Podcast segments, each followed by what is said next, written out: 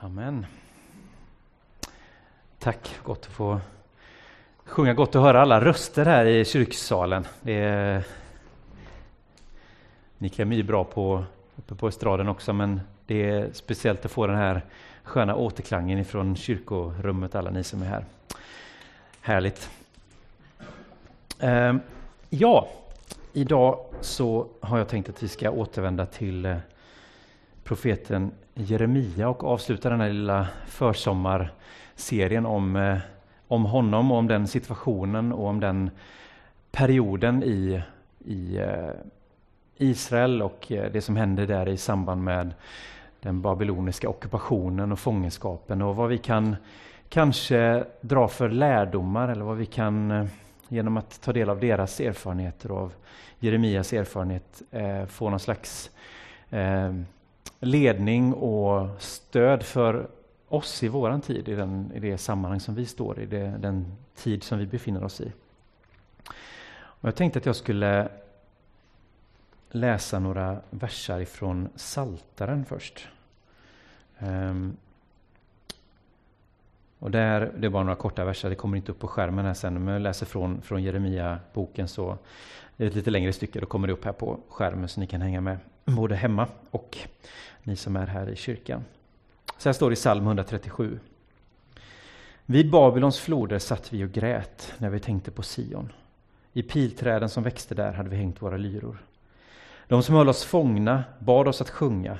De som släpat bort oss bad om glada visor. Sjung för oss en sång från Sion. Men hur kunde vi sjunga Herrens sånger i ett främmande land? Och de här versarna tycker jag på ett särskilt sätt fångar den här känslan som jag tror många, som vi förstår, präglade folket som hade förts bort i fångenskap. Man hade blivit, jag pratade om detta tidigare söndagar, men man hade blivit fråntagen det som var det centrala i hela den folkets identitet, vilka man var. Man var ju inte bara vilket folk som helst, utan man var Guds folk.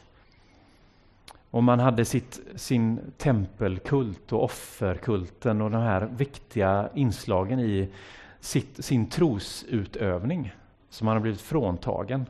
Inte bara det, utan man har också blivit bortförd, befinner sig i ett främmande land. Blivit liksom hamnat där som en minoritet i ett främmande folk med främmande religion, främmande kultur, främmande språk. Allting är främmande.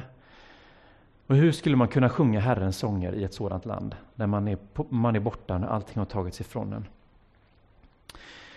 Och det här motivet, om man kan kalla det för det här exilen, att befinna sig någon annanstans, att vara bortförd, det är genomgående i hela Jeremia-boken, och just den här upplevelsen av den här babyloniska ockupationen och fångenskapen. Och särskilt då när folket så småningom förs bort, för att i Jeremia-bok så är det ju både skildringar från när Jeremia är i Jerusalem och skildrar och kommer med budskap till folket och till kungen under den tiden när folket är ockuperat, men man är fortfarande kvar i Jerusalem. Men sen då, efter den andra ockupationen, så förs man bort i fångenskap. En stor del av folket förs bort och tvingas förhålla sig till en ny tillvaro i Babylon. Och det här motivet har använts i våran tid. I våran tid har man liksom läst de här texterna, så läser de här texterna och kan se paralleller.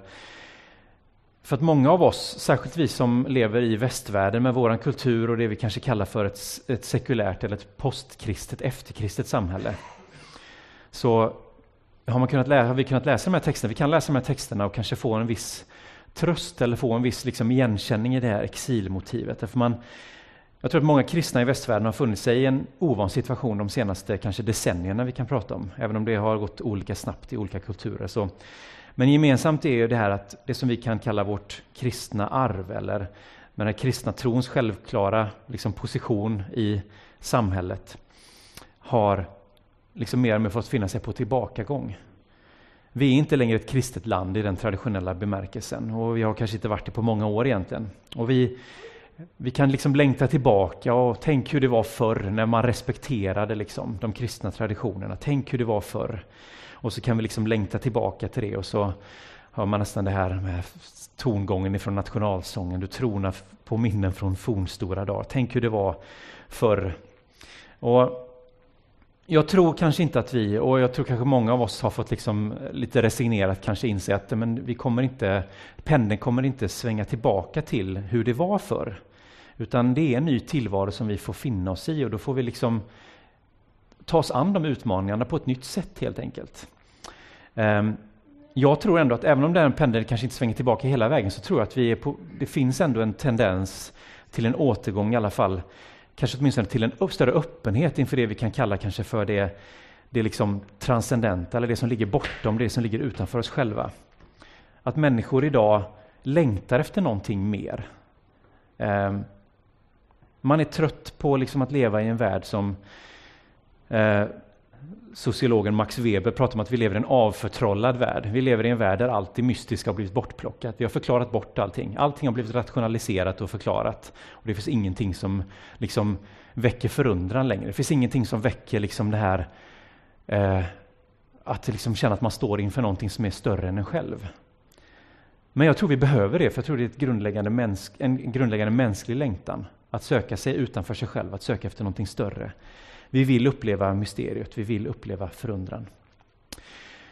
Och det här exilmotivet, även om inte det liksom är det centrala i den texten vi ska läsa idag, så tänker jag att det kan vara bra att ha med sig den, för den finns liksom som ett tema, det finns liksom som en ljudslinga i en filmmusik som ligger och spelar i bakgrunden hela tiden, som finns där och påminner om att det är den här nya tillvaron, nya verkligheten man står i hela tiden.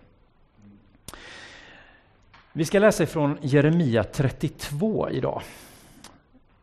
Och då ska vi se här så att alla får möjlighet att hänga med i de verserna. Vi ska läsa från kapitel 32, vi ska läsa från vers 1 till 15. Vi ska, vi ska hoppa över några verser där i mitten, men det är det stycket i alla fall.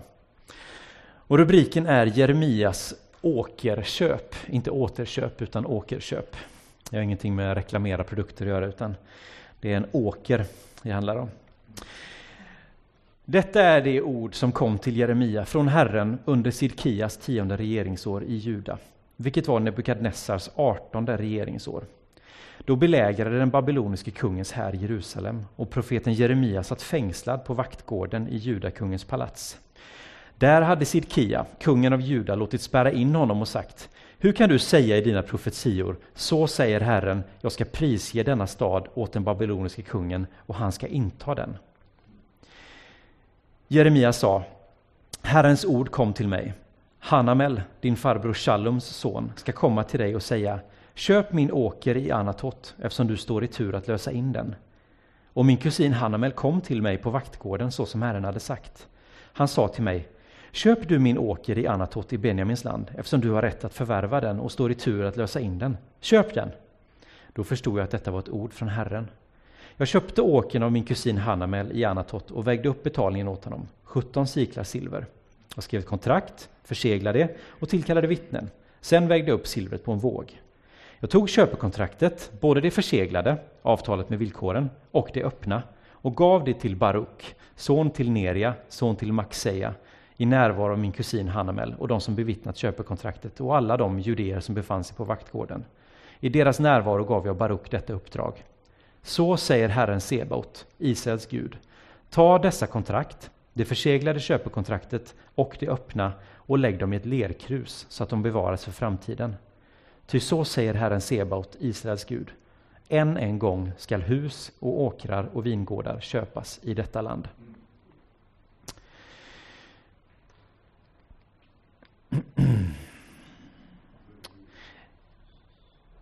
Ja. Det är ju en ganska speciell situation vi hamnar i här. Jeremia har alltså blivit fängslad. Han sitter fängslad på bud från kung Sidkia.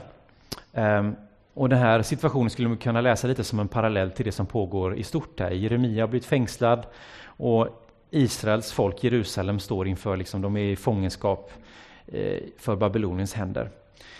Och lite som en lite ironisk situation här. Jeremia har alltså hamnat i fångenskap just för att han har profeterat om att Babylon ska ockupera Jerusalem. Och kungen har blivit irriterad över att han profeterat det här budskapet och sätter honom i fångenskap. Och liksom, som jag har nämnt vid någon tidigare tillfälle, att Jeremia, han hade ju inte gjort sig särskilt populär, och det är ju liksom, har ju varit ett genomgående trend för gammaltestamentliga profeter, att man blir inte så populär. Man säger saker som stöter sig med makten, och man får lida för det i regel. Och det får Jeremia göra här också. Först profeterar han om den här väntande domen, att Babylon kommer att ockupera Jerusalem, och det kommer leda till en erövring och fångenskap och så vidare. Och sen senare kommer vi läsa att Jeremia, sen när folket väl förs bort i fångenskap, då vänder han lite på sitt budskap och säger att om nu när ni är bortförna i fångenskap, då ska ni liksom se till att göra allting för att liksom, ni ska inte hålla på och göra uppror och protestera och vara liksom jobbiga fångar, utan lev ett gott liv, anpassa er, assimilera er med ockupationsmakten, bygg hus, gift bort era döttrar, sök den stats bästa dit jag har fört er, kan vi läsa i Jeremia, ganska kända ord från Jeremia-boken. Så där sitter han i fångenskap, han har gjort sig ovän med kungamakten och får lida för det och sitter fängslad för det.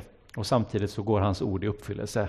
Herren står utanför Jerusalems murar och bara väntar på liksom att staden ska ge upp och överlämna sig. Och i den här fångenskapen så får Jeremia då en ny uppgift. Han ska köpa en åker. Och här är det ju värt att påminna sig om hur både Jeremia och andra profeter i Gamla testamentet, det är inte bara så att de får ord och förmedla, att de går upp och säger så säger Herren i tid och otur, utan ganska ofta så får de lite speciella uppgifter. Gör någonting, liksom gör en handling som i sig förmedlar ett budskap som betyder någonting. Man ska inte bara uttala profetiska ord utan också utföra handlingar som är profetiska. Jag kan till exempel läsa i Hosea bok som får uppmaning att han ska gifta sig med en prostituerad kvinna och bilda familj med henne. Det är ganska extrema, liksom, det är ganska stora krav som ställs på profeterna här, vad de ska utföra i sin tjänst. Och Jeremia har i ett tidigare kapitel i Jeremia-boken har fått uppmaningen att gå och köpa ett linneskynke, alltså dåtidens underkläder, kalsonger. Köp ett par kalsonger, gå i dem, tvätta dem inte och sen ska du gå och gräva ner dem. Och i den här texten så handlar det inte om personlig hygien, utan Jeremia får i uppdrag att han ska utföra en fastighetsaffär. Han ska köpa en åker. Han ska köpa ett släktgods är väl fel ord att säga, men det är en åker som hör till familjen, hör till släkten. Och Jeremia, han är nästa på tur att få köpa den här åkern och ta hand om den och förvalta den. Så budet kommer till honom via hans kusin Hanamel, och Jeremia sitter ju då fängslad på den här vaktgården. Och så kommer den här kusinen och liksom kommer med sin så här försäljningspitch. Liksom. Ska inte du köpa den här åken? Gör det, det vore en bra idé. Det är ju din tur att förvärva den och så vidare.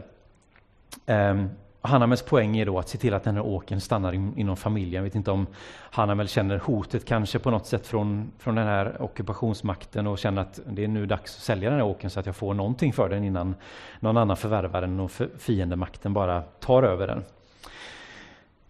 Och Jeremia säger att när Hanamels ord kom till mig så förstod jag att det här var Guds budskap. Det var Guds befallning att jag skulle göra detta. Och så kan vi läsa det här händelseförloppet i den här texten om hur silvret vägs upp och det här köpekontraktet upprättas i 2 exemplar och så skriver Jeremia under. Och sen ska man lägga de här exemplaren i en lerkruka då för att det här pergamentet det här, liksom, som det är skrivet på ska hålla och bevaras för framtiden.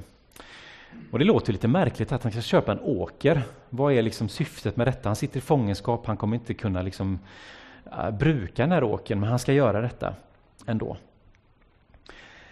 Men poängen med det är ju det som är budskapet som Jeremia, när han tolkar vad det är som pågår här, det är att Guds budskap är detta, att en gång ska hus och åkrar och vingårdar köpas i detta land. Det finns ett budskap i det som Jeremia gör.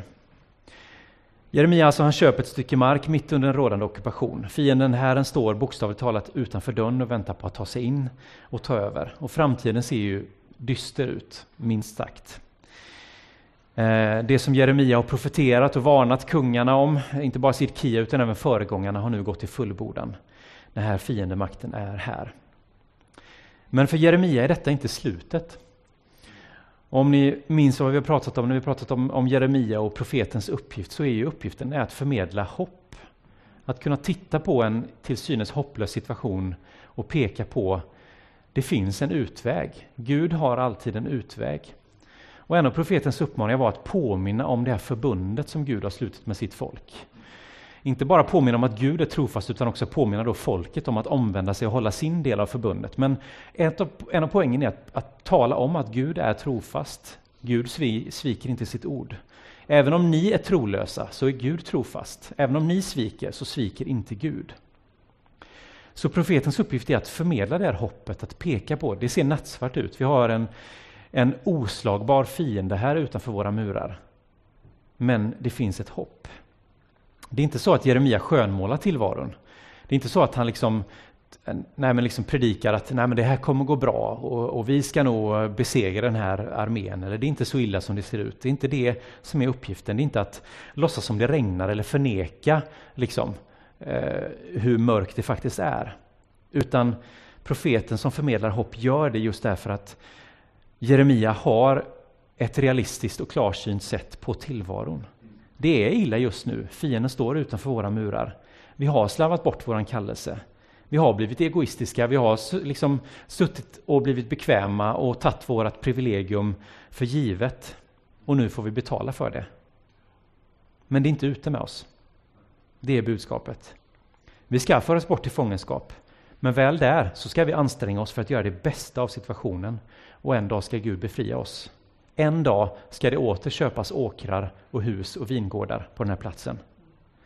Så Jeremias åkerköp är inte bara en udda fastighetstransaktion där mitt vid en väldigt märklig tidpunkt. Vem köper en åker när du har fiende här utanför murarna? Utan det är en profetisk handling som syftar till att peka på den dagen då folket återigen ska genomföra affärer av det här slaget. Även om fångenskap och ockupation är vår nuvarande verklighet så är det inte framtiden. Gud är trofast och Gud kommer att stå vid sitt förbund.